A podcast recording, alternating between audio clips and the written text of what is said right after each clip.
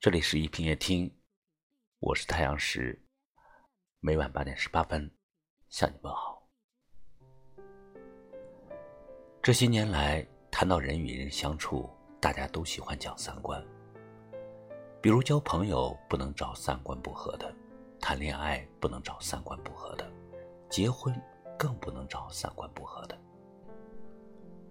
什么是三观不合呢？比如你喜欢一群人热闹。他喜欢一个人独处，你喜欢粗茶淡饭，他却喜欢山珍海味。这并不是三观不合。但是当他说你吃大排档就是没品位，生活就得学会享受，这就是三观不合。毕竟这世上没有完全一致的两个人，就像没有完全相同的两片树叶。三观一致，并不是要求每个人观点完全一样，而是指你我虽然想法不一样，但是我能懂得、尊重、理解并包容你的与众不同。和三观不合的人聊天，总是话不投机半句多。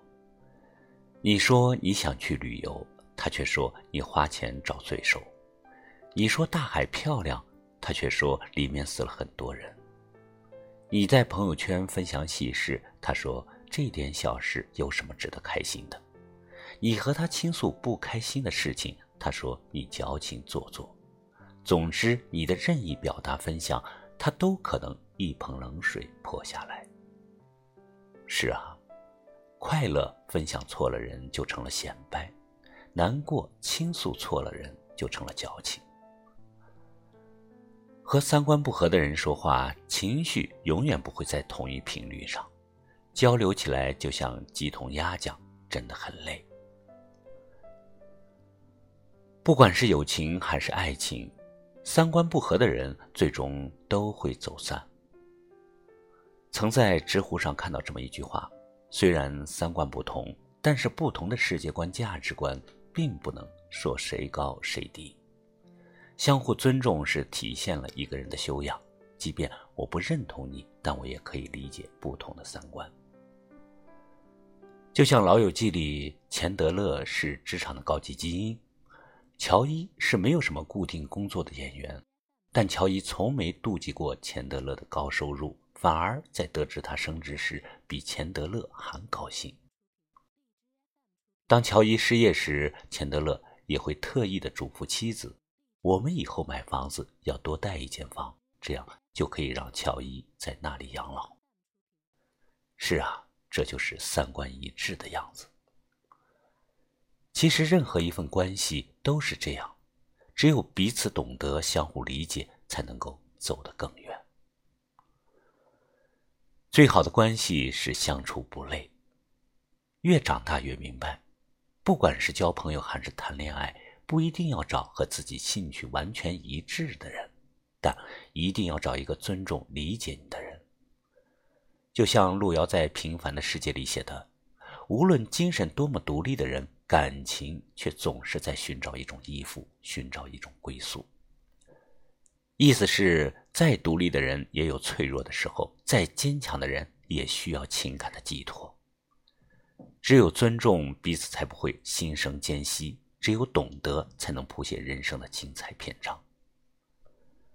所谓三观相合，不过是三个字：聊得来；所谓知心朋友，不过是久处不厌。听朋友讲过这么一个故事：他有个同事最近离婚了，两人结婚不到一年，但却什么都聊不到一块儿去。上班累了，女人求安慰，男人说：“工作哪有不累的？”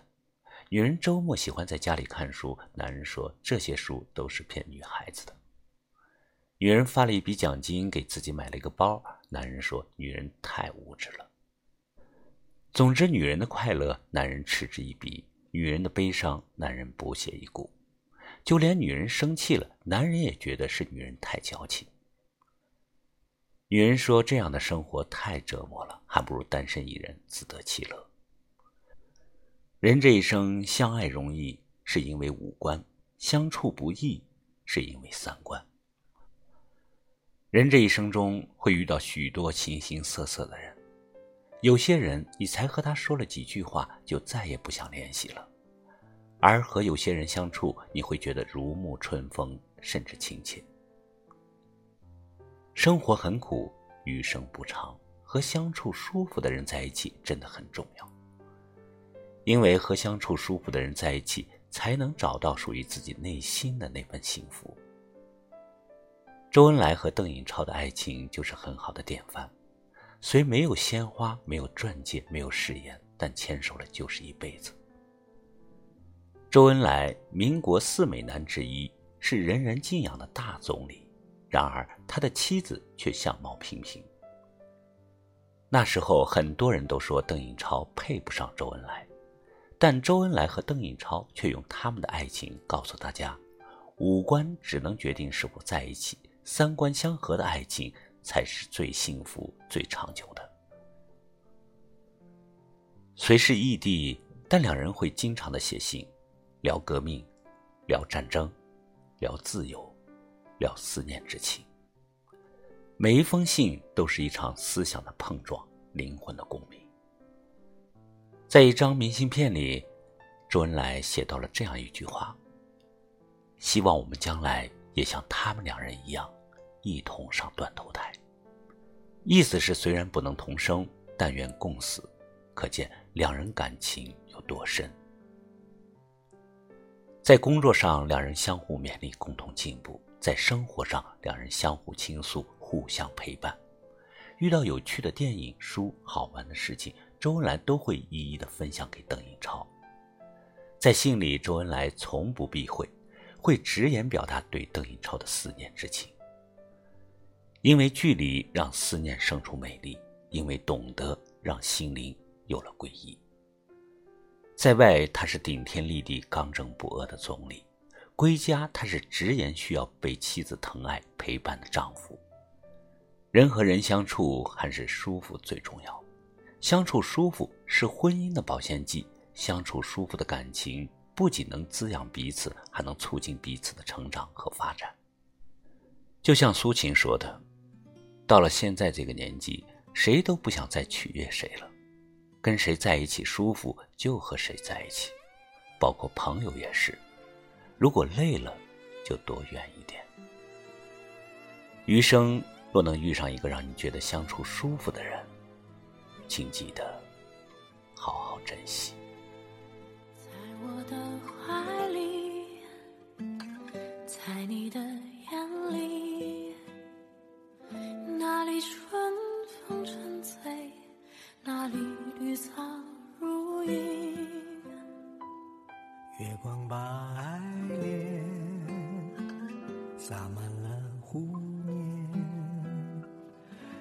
个人的篝火照亮整个夜晚。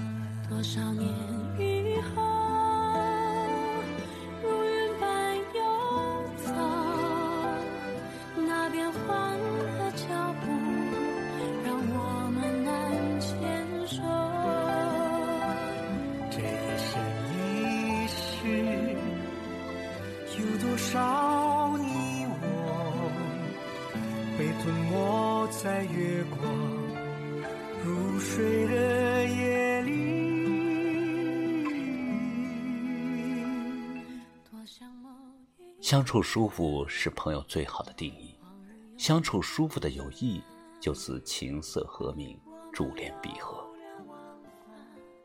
感谢你收听今晚的一品夜听，我是太阳石。明晚，我在这里等你。